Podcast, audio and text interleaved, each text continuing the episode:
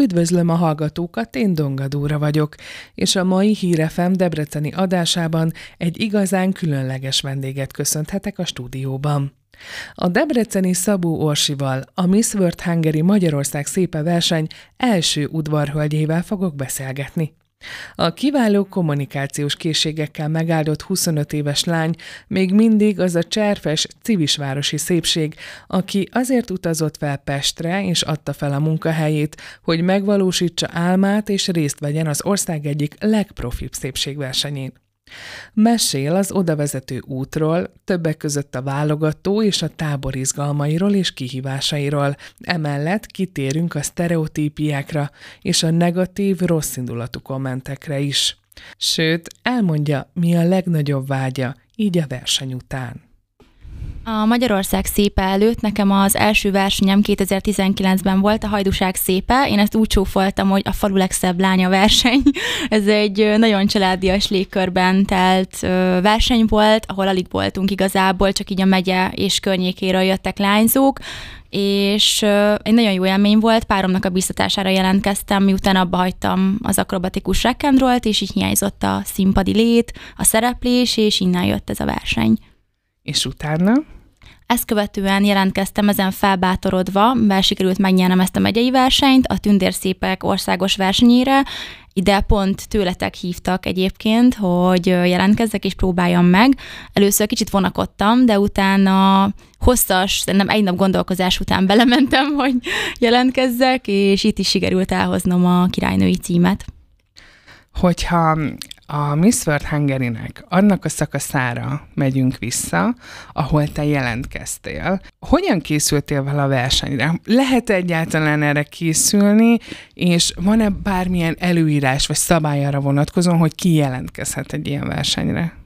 Kezdeném az előírással. Én úgy tudom, hogy van egy korhatár. Azt hiszem ez a bűvös 28 év rémlet, hogy ez volt a felső korhatár, de nem vagyok benne biztos, de valahol ott körül van. Illetve, hogy nem lehet házas a jelentkező, tehát nem lehet jegyzett élettársi kapcsolata arra a kérdésedre válaszolva, hogy lehet-e készülni, teljes mértékben nem lehet erre felkészülni, főleg így utólag, miután már átéltem, erre rájöttem, hogy ott annyi váratlan helyzet éri az embert, hogy nem lehet mindenre is felkészülni, de én azért tudatosan készültem erre, már csak a korábbi évek versenyzéseit tekintve.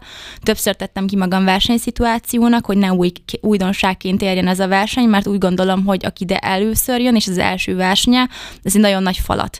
És nekem ez egy gyermekkori álmom volt, hogy ebbe részt vegyek. Fél fél évet edzettem tudatosan, ebből három hónapot személyedzővel készültem, életmódváltás, tehát itt mindent feltettem így egy lapra, illetve még a munkahelyemen is felmondtam, már akkor, amikor még biztosan volt, hogy bekerülök, mert nem volt összeegyeztethető a főállású munkával a sok utazás.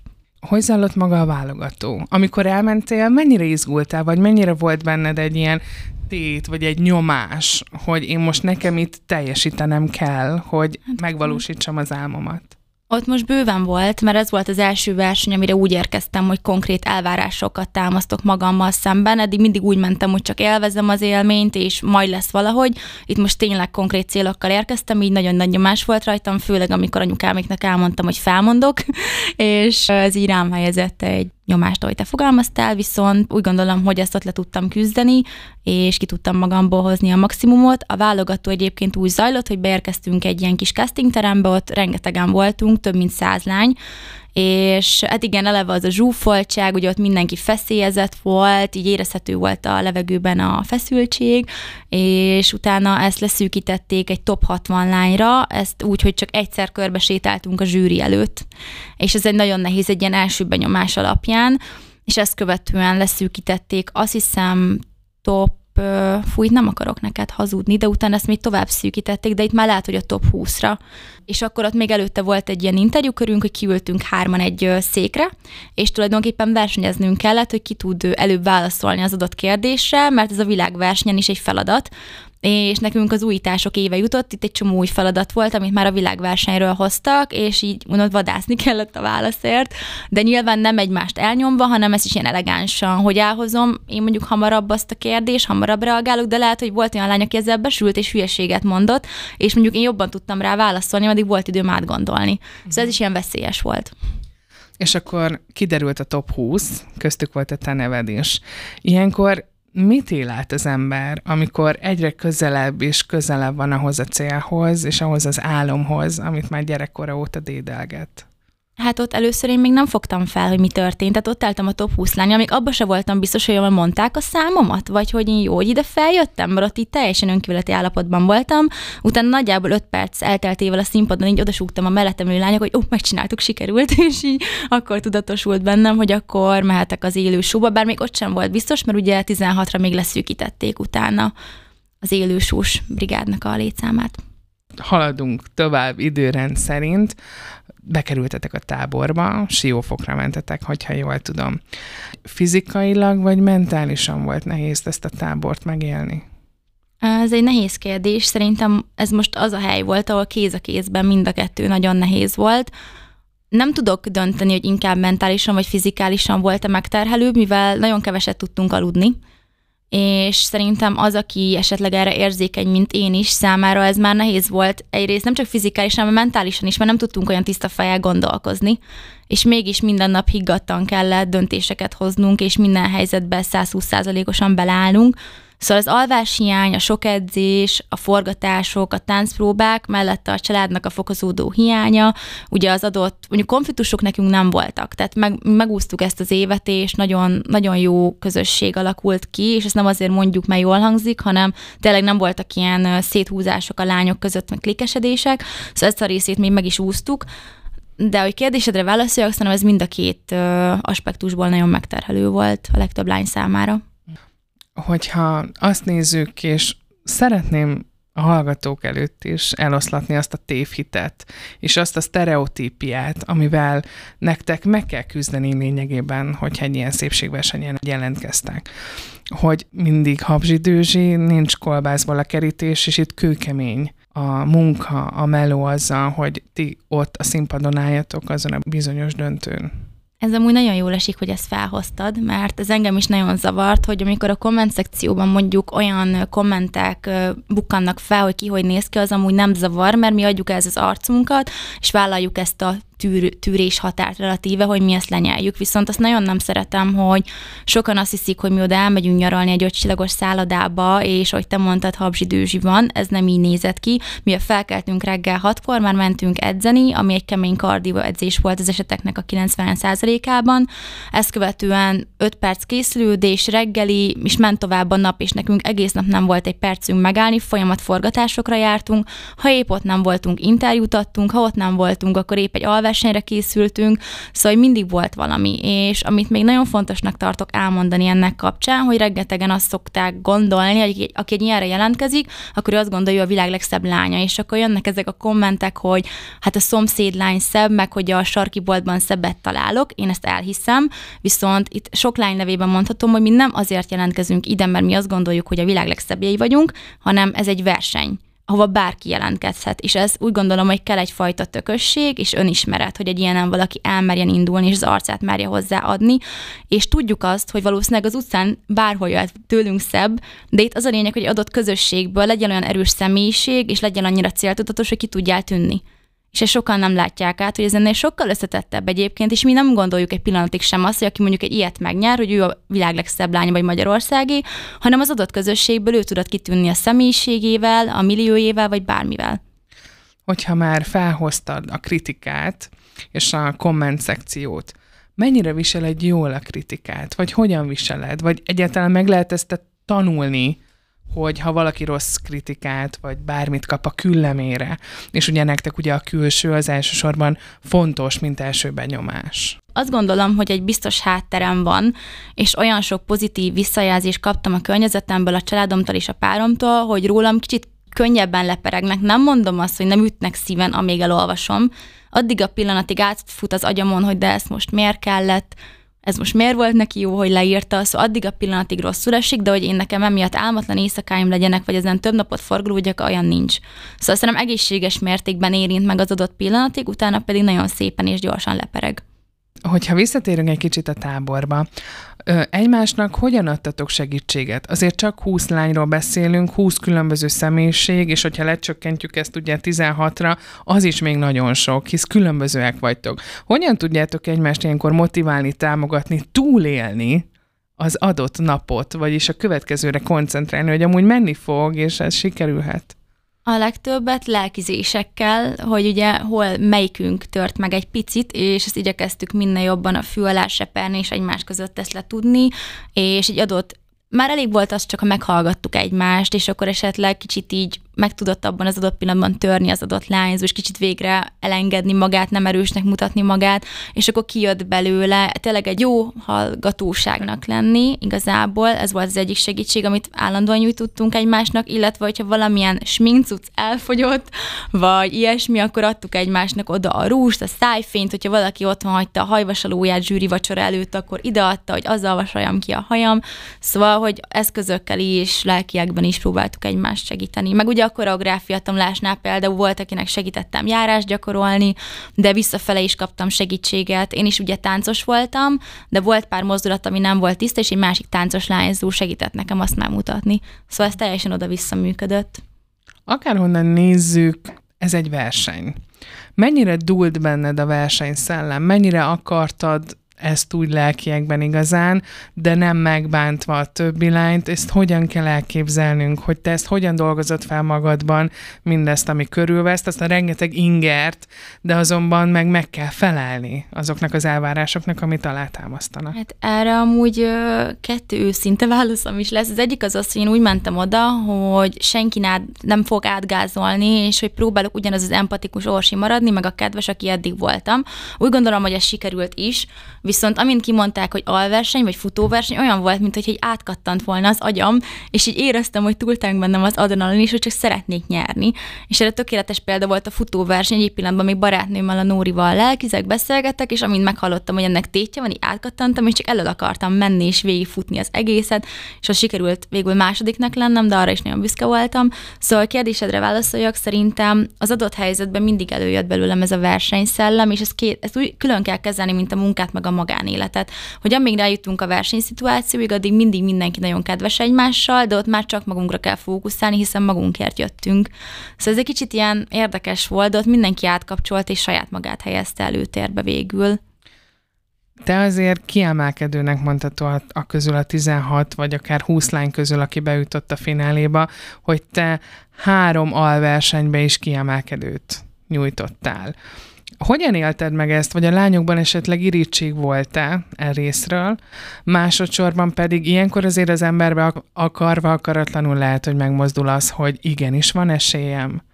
Igen, ez ilyen kettős volt, hogy ugye megnyertem már az első nap egy alversenyt, és annak még úgy tudtam örülni, hiszen védettséget élveztem, és, és olyan jó érzés volt, hogy már az első nap. Utána, amikor jött a következő alversenyi címem, akkor megmondom őszintén, összeszorult a gyomrom, hogy most én azért mit fogok kapni, hogy ugye elvettem egy másik lánytól a védettséget, úgyhogy nekem már volt, és ott a zsűrik közül is páran tettek megjegyzés, hogy volt előző években arra a tendencia, hogy az ilyen ember kiközösítették, és hogy készüljek fel a legrosszabbra. Hát én alig mertem felmenni a lányokhoz, hogy mit fogok kapni, és a legnagyobb meglepetésemre sorra jöttek oda megalálgetni, gratulálni, mondták, hogy ne érezzem magam rosszul, hiszen ez egy verseny, szóval a legmeglepőbb reakciót kaptam, és nagyon jól esett. Ugye itt nyilván bennem is megindult egy ilyen gondolatfonal, hogy nyertem már kettő alversenyt, akkor, akkor itt tényleg van arra reál, reális esélyem, hogy esetlegesen én, az én fejemre kerüljön az a korona, és egészen addig ezt nem hittem el így a második hétig, mert ugye tartottak nekünk Nagypák Kriszték egy előadást a korábbi világversenyekről. És ott megmondom őszintén, kicsit megijedtem, és elbizonytalanodtam abban is, hogy egyáltalán akarom ezt a címet, mert nagyon-nagyon nagy felelősséggel jár, és borzasztóan ijesztő egy ilyen világversenyen részt venni, mert ott nagyon magára van hagyva az ember, és így a tábor második hetében egyszer csak így úgy keltem fel, hogy én ezt akarom, és kész vagyok rá. Szóval ne kellett egy ilyen leülepedési idő, de ezt mondták a lányok is, akik korábban már nyertek egy ilyen versenyt, és voltak világverseny, ez tök normális, mert ez sok információ volt egyszerre, és nekik is kellett annak idején egy pár nap, hogy ez így leülepedjen, feldolgozzuk az információt, és utána már úgy éreztem, hogy képes is vagyok rá, meg van is rá realitásom. Te a természetes szépséget választottad, mint Igen. fő mondani való. Miért tartod ezt ennyire fontosnak? Azért volt számomra fontos, mert eleve ezt képviselem a mindennapokban is, és nem akartam azt, hogy egy olyan hangzatos dolgot válasszak, aminek nagyobb a füstje, mint a lángja, hogy most jól hangzik, tök jó, de utána a többi hétköznapokban nem is fogok vele foglalkozni. Szóval mindenképp önazonos akartam maradni. A másik része az az volt, hogy úgy gondolom, hogy egy ilyen versenyen, aki indul, rengeteg fiatal lánynak válhat a példaképévé. Ugye nekem is több lány, akit követek, akár aktívan az Instagramon, ők innen ebből a világból kerültek ki, és végeztem egyébként marketinges mi voltomból adódóan egy kérdőíves felmérést arról, hogy mennyire befolyásolják az influencerek illetve ezek a filterek a mindennapokban a fiatalokat, és nagyon. Szóval úgy gondolom, hogy aki egy ilyen versenyben részt vesz, egy nagyon jó kommunikációs csatornát kap a fiatalokhoz, és engem nagyon aggaszt az, hogy tényleg már sokan nem mernek face nélkül egy képet kirakni, mert jaj, aki szarkalába látszik, és én is szembe találkoztam azzal sokszor, hogy egy lányal csinálok egy képet, és nem rakhatom ki a jóváhagyás nélkül, mert még szét kell szerkesztenie. És számomra ez ijesztő hogy ennyire ezt a tökéletességet kell mutatni. Itt nyilván jön az álszent része, hogy nyilván aki szebb, annak könnyű azt mondani, hogy ne szerkesztünk a képeinken, de én azt gondolom, hogy ha mondjuk valakinek bőrhibája van, előbb menjen el kozmetikushoz, és mondjuk próbálja ezt kezelni, és jobban érezni magát a bőrébe, és ne az interneten szétszerkeszteni magát, mert ezek emberi dolgok. Mit jelent neked a szépség? Mit jelent, hogy neked, hogyha valaki szép? Nekem a szépség egy esztétikus megjelenésen túl a belsőt jelenti leginkább, mert rengetegszer találkoztam azzal szembe, hogy valaki engem nem fogott meg. Nem gondoltam volna azt, hogy egy kimagasló szépség, de a személyisége annyira elvitte nekem az egészet és a kisugárzása, hogy rendesen megszémült, és nagyon gyönyörűnek láttam, és ezzel már többször találkoztam az életemben, és egy nagyon szép lány is tudott egy perc alatt elcsúnyulni, amikor megszólalt, minden gonoszság nélkül, és én ezért azt gondolom, hogy a belső kisugárzás, amit egy nő tud közvetíteni a világ felé, az az igazi szépség, de tényleg az, az nagyon sokat tudom egy nőn. De hogyha kicsit visszamegyünk a ceremóniára, itt a fináléra gondolok. Egy kicsi kulisszatitkot Léci árulj már el nekünk, hogy mi alapján választjátok ki a ruhát? Azt ti választátok ki más, vagy vannak itt stílustanácsadók, divattervezők, a hajatok mennyi idő, mire elkészül? Szóval egy kis uh-huh. pici kulisszatitkot, amit ugye az Instagramon láttunk a hivatalos oldalon, hogy hogyan készülöttök, de ezért mégis azért ez egy hosszú folyamat.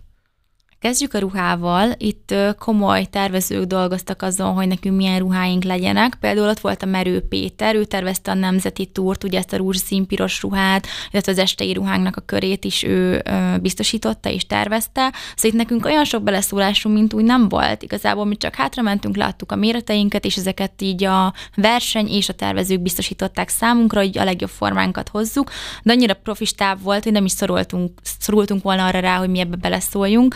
A hajunkat a Hajas Lacinak a csapata csinálta, ott megint az volt, hogy meg se kellett szólalnom, és már olyat csináltak, ami, ami egyszerűen a legjobb volt nekem. Egyébként a haj nagyjából egy óra hossza volt, mire mindenkinek elkészült, hátul forgásban készítették elő a lányokat, ugye volt azt hiszem egy ilyen 6-7 fős fodrász, illetve 6-7 fős sminkestáb, és így váltottuk egymást a lányokkal ilyen körforgásban. Ugye a kis sminkbe volt először, volt, aki utána hajba ment, vagy fordítva, és ugye így tudtuk az időt kicsit beosztani és spórolni.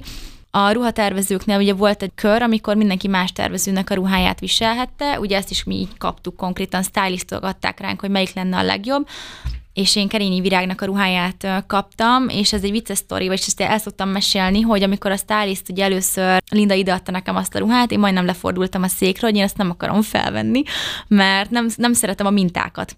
És azon a ruha, azon a ruhán egy négyzetméteren volt 20 minta, és egyszerűen nem értettem, hogy miért akarja ezt rámadni. De ugye bíztam a Lindánban, mert tudtam, hogy zseniális a stylist, és mindig eltalálta eddig, szóval felvettem, volt egy ilyen megérzésem, és beleszerettem a ruhába, és le se akartam venni, mert nagyon különleges volt, csak ezt is szeretem elmondani ott is, ugye, hogy mennyire jobban értik a dolgokat, és hogy még jobban rájött, hogy mire van szükségem, mint én magam. Szóba jött a kritika, ugye korábban. Mennyire vagy kritikus magaddal szemben? Én úgy gondolom, hogy a lehető legegészségesebb mértékben van önkritikám, és szerintem ez segít is a földön tartani mindig, mert én látom a hibáimat, a, vannak olyan hibáim, amin tudok változtatni, van, amin nem, én azt is elfogadtam, mert például óriási homlokom van, de én nagyon szeretem egyébként, csak mindig hülyeskedek a sminkeseknek, hogy oda több akalat kell, és kicsit több anyag fogy. Szóval, hogy én tisztában vagyok az adottságaimmal, a határaimmal, de magammal is, és ezért van egy kellő magabiztosságom, ami szerintem mindenkinek nagyon fontos, hogy legyen és sokan összekeverik egyébként az öntudatos és a magabiztos embereket a beképzeltel. Szerintem ez is egy ilyen érdekes dolog, hogy attól, hogy valaki tisztában van az értékeivel, és mer menni az álmai után, nem beképzelt, hanem tisztában van magával, amivel mindenkinek így kéne, hogy legyen. Tehát ezt nem is értem. De ettől függetlenül nyilván tudom, hogy mik az én kis hibáim, de én ezeken kőkeményen dolgozok. Verseny is még 61 kiló voltam, tudtam, hogy ilyen adottságokkal nincs esélyem, de elmentem, nem rinyáltam, nem panaszkodtam, nem kritizáltam, savaztam magam, hanem felemeltem a popómat, és elmentem edzeni az edzőterembe, és megtettem mindent, hogy elérjem, amit szeretnék. És akkor lényegében el is érkeztünk ahhoz a bizonyos cél eléréshez, hogyha a döntőre gondolunk, ugye beválogattak a top 5-be. Mennyire remegett ott a lábad? Amikor ott álltatok csak öten, és lényegében a műsorvezető hölgy Barbie húzta az időt, hosszú percekig. Nagyon mérges voltam mondta. rá. még ki nem mondták a három nevet. Ö, ott már nagyon ideges voltam, de erre volt egy taktikám, mert én tudtam, hogy ilyen stresszes helyzetben sajnos nagyon túl tudom kapni, és nagyon felmegy a pulzusom, és ezt szerettem volna elkerülni. Ezért én azt találtam ki magamnak erre a helyzetre, hogy a spongyabobból fogok bizonyos jelenetekre gondolni, miközben ők beszélnek. Szóval utána azon izgultam, hogy vegyem észre, azt szólnak, mert annyira elkalandoztam, szóval muszáj voltam egy ilyen haditervet kitalálni, és én ezt a kis kedvenc mesémet találtam ki, hogy én arra fogok így közül gondolni, meg így elmélázni, mert nyilván, hogyha az ember nagyon átéli azt a helyzetet, akkor az ő tényleg elég stresszes tud lenni. Ugye a felkompan is elhangzott, hogy első udvarhölgyként végeztél a versenyen és volt nem egy kérdezfeleleked az Instán. Nagyon sok esetben kaptad meg azt a kérdést, hogy látszódott rajtad a csalódottság, amikor első udvarhölgyként szólítottak.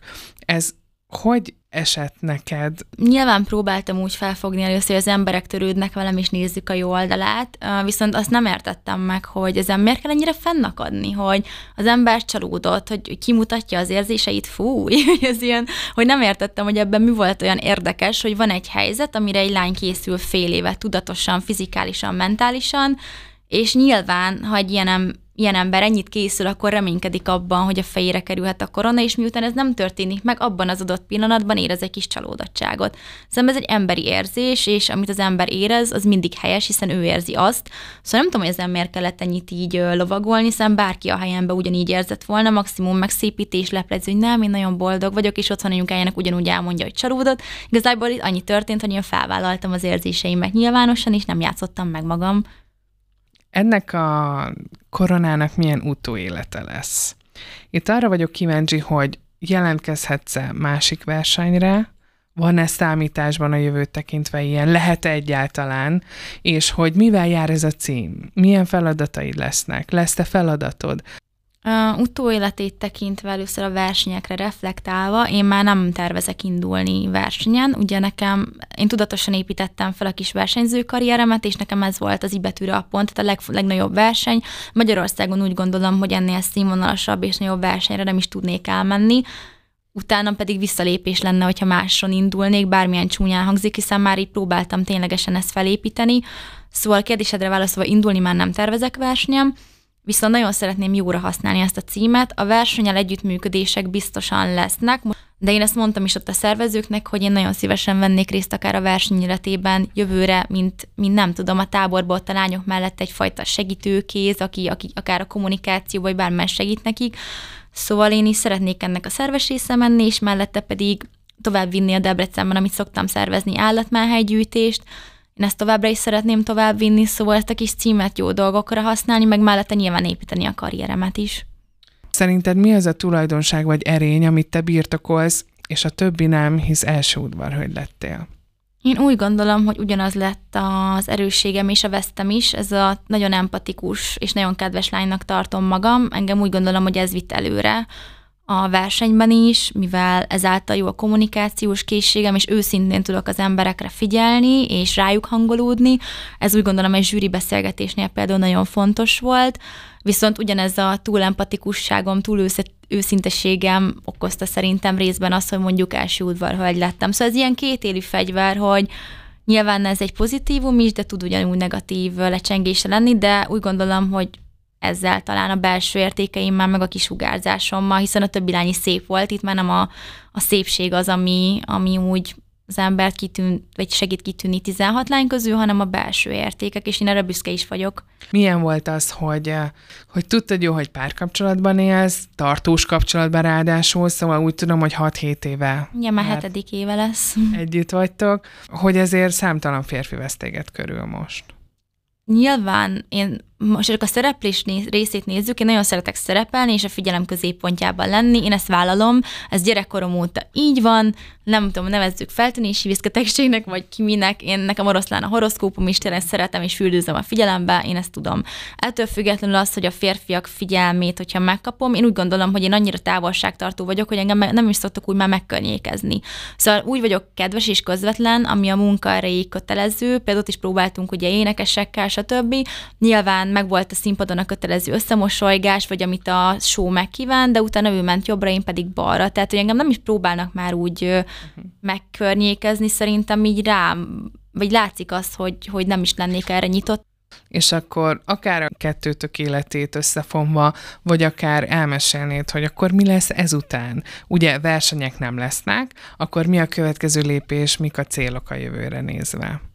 Hát, ugye a munkafrontján is említetted ugye a legelején, hogy, hogy mindent ennek áldoztál be, és meg is lett az eredménye. Igen, hál' Istennek meg lett. Igazolt eddig az élet. Ö, igazából szeretnék ezzel a címmel és ezzel a felhajtással valami jót kezdeni karrier szempontból is, mert eddig mentem, éltem az álmaimat, ez szép és jó, viszont most már szeretnék én is megkomolyodni, és a karrierben is lerakni valamit az asztalra.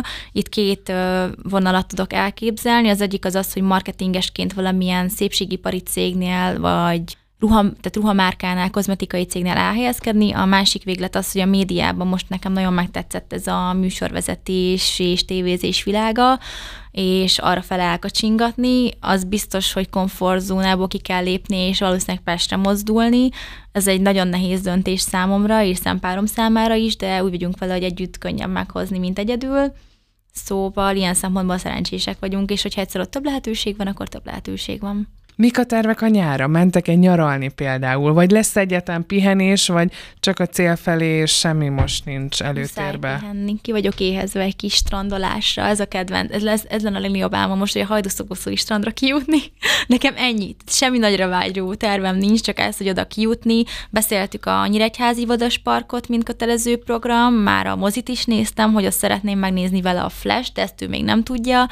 Akkor nyertem ugye elvileg egy két éjszaka, három nap napos siófoki kiruccanást, arra még szeretnék majd ráfizetni, és még egy két éjszakát ráhúzni, csak egy hetet eltölteni, és egy kicsit tényleg így élni. Már most ugye sokaknak úgy jön, jaj, nem felmondott és nem csinált ő semmit, de az utóbbi pár hónapom az tényleg elég kemény munkával telt, és jó lenne egy picit tényleg csak, hogy te mondtad, fagyizni, sétálni, meg mondjuk strandolni egyet. Én már ennek nagyon örülnék. Etos, én nagyon szépen köszönöm, hogy bejöttél, és nagyon-nagyon sok sikert kívánok az elkövetkezendő években, és remélem, és nagyon reméljük, hogy látni fogunk a tévében valami műsorvezető szerepben. Nagyon szépen köszönöm. És, és ott, is, ott is hatalmas sikereket fogsz elérni. Én köszönöm, és hogy itt láttam. Tiéd a jövő, köszönöm szépen. Köszönöm, sziasztok!